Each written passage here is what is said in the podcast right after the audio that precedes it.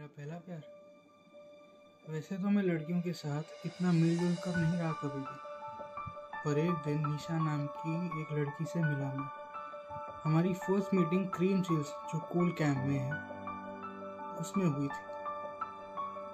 हम दोनों की पहचान, हम दोनों के दोस्तों, राज और संजना के ज़रिए हुई थी। और जब पहले दिन निशा और मैं मिले थे तो मैं बिल्कुल शांत था। उसे देखता रहा और वो मुझे देखती रही। कुछ बात नहीं हुई। पता नहीं शायद मैं बहुत शर्मा रहा था। फ़र्स्ट टाइम था तो शायद हुआ होगा।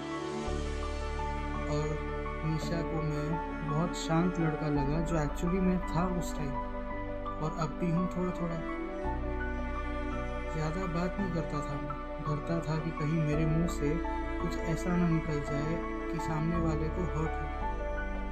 और अचानक से मेरे मुँह से बहुत वियर्ड सा सवाल निकला और वो था, कौन सी कॉलेज में पढ़ती है तू? तुम तीनों एक साथ पढ़ते हो? वो सीन जब मैं ऐसे सवाल पूछे तो बहुत ही वियर्ड था। कुछ दिनों तक ऐसे ही चलता रहा, काम बातें हुई हमारे बीच, फिर धीरे धीरे सब नॉर्मल होता गया।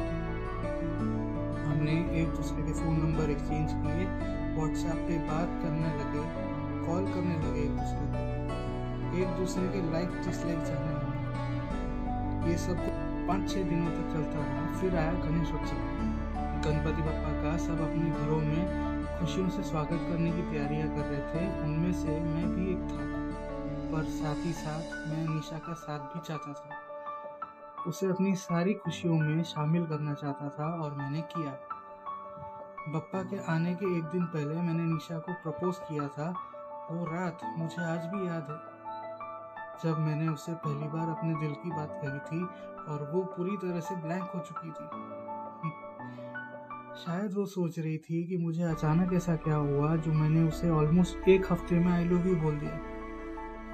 उसने तभी मुझसे कहा कि वो मुझे दूसरे दिन सुबह तक उसका क्या जवाब है, वो बताएगी। और मैंने भी उसकी बात से अग्री किया। आखिर थोड़ा वक्त तो मिलना चाहिए ना, सोचने के लिए। तो मैंने उसको, उसके जवाब का वेट किया। 17 सितंबर 2015 गणपति बप्पा का आगमन होने वाला दिन आया और मेरे दिल की धड़कनें ऊपर नीचे हो रही थी कि निशा का जवाब हाँ होगा या ना। इसलिए सुबह साढ़े दस बजे मैंने उसे मैसेज उसका जवाब जानने के लिए किया, आखिर क्या था उसका जवाब? तब उसका जवाब आया हाँ मैं बता नहीं सकता कि मैं कितना खुश हुआ था। वो हाँ सुनकर, सातवें आसमान पे था मैं, क्योंकि मैं उससे बहुत प्यार करने लगा था। हमेशा उसके साथ रहने का मन करता था। निशा मुझे मुझसे ज़्यादा जानती थी। मैं कब नाराज़ होता, कब मूड ऑफ़ होता, मुझे क्या पसंद है, क्या नहीं, सब पता था। चैट पे भी जब मैं उससे बात करता तो उसे झट से पता चल जाता कि मेरा मूड कैसा है।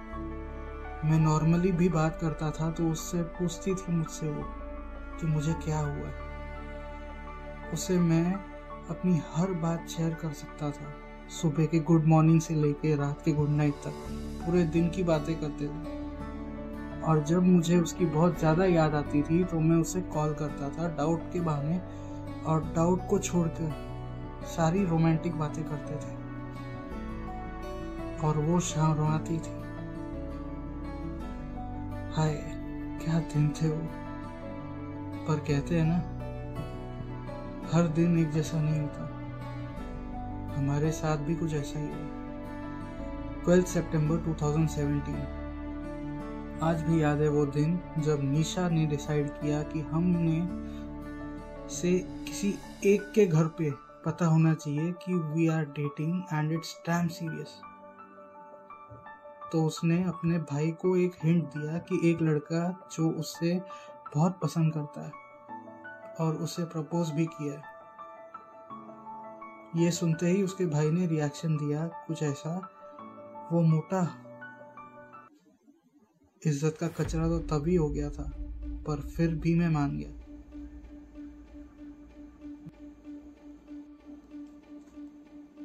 एक दिन हम कैफ़े में बैठे थे, तब निशा के भाई का उसको कॉल आया कि वो कॉलेज में ही है और निशा को साथ लेके जाएगा।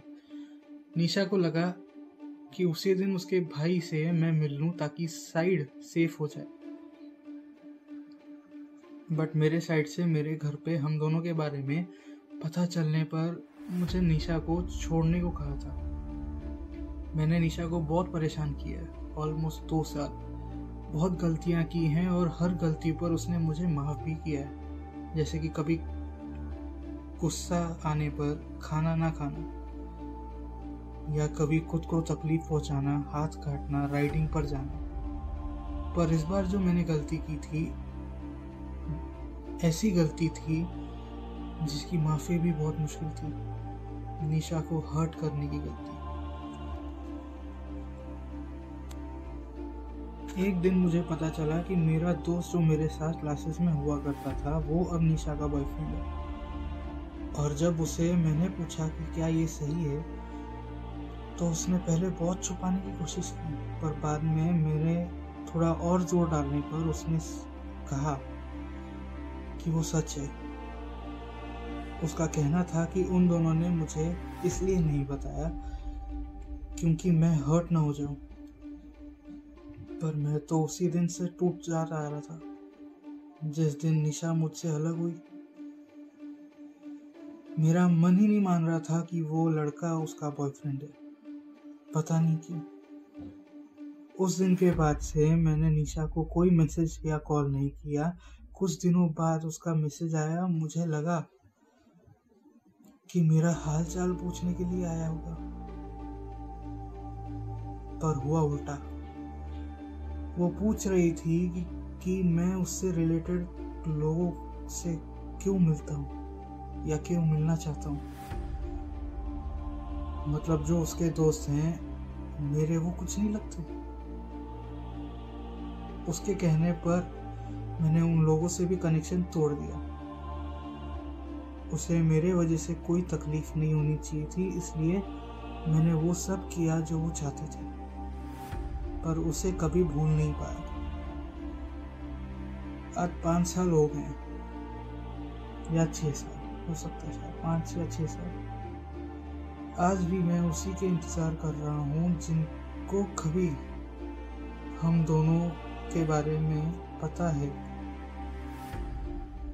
वो मुझे कहते हैं कि बिल्कुल पागल हूँ मैं, जो आज तक, अभी तक उसका इंतज़ार कर रहा है। गालियाँ देते हैं और कहते हैं कि भूल जाऊँ उसे। पर यह दिल भी उसी से ही प्यार करता है। और हमेशा शायद करता रहेगा। सिक्स फरवरी 2018 आज निशा का मैसेज आया। आज उसे फिर बात हुई। फिर लगा कि उसे मेरी याद आई होगी या मेरा हाल क्या है ये जानने के लिए उसने मुझे मैसेज किया होगा। पर फिर से मैं गलत था। उसने मुझे मेरे फ्रेंड के कहने पर मैसेज किया और हमने बात भी की। पर उसे मेरे साथ एज अ फ्रेंड ही रहना था। ऐसा उसका कहना था। और उसने मुझसे प्रॉमिस लिया कि मैं कोई भी ऐसी बात ना करूँ जिसे फिर से उसे बुरा लगे और मैंने बिना कुछ सोचे उसके प्रॉमिस को हाँ कर दी और इसी प्रॉमिस पर वो मुझसे मिलने को तैयार हुई मेरे बर्थडे पर, जो थर्टीन फेब को था। फिर पता नहीं क्या हुआ अचानक कि उसने मुझे व्हाट्सएप पर ब्लॉक कर दिया और मेरे फ्रेंड को मैसेज दिया कि वो मुझसे बात ही नहीं करना चाहती। वो तो मेरे फ्रेंड ने कहा था, इसलिए उसने मुझे मैसेज करना शुरू किया बट अदरवाइज़ उसे कोई इंटरेस्ट नहीं था। उसके बाद से मैंने उसे कभी मैसेज नहीं किया। और अब कोई उम्मीद भी नहीं थी कि वो वापस आएगी मेरे पास। पर पता नहीं, दिल क्यों बार बार कहता था कि कभी ना कभी उसे एहसास होगा कि मैं उसे कितना प्यार करता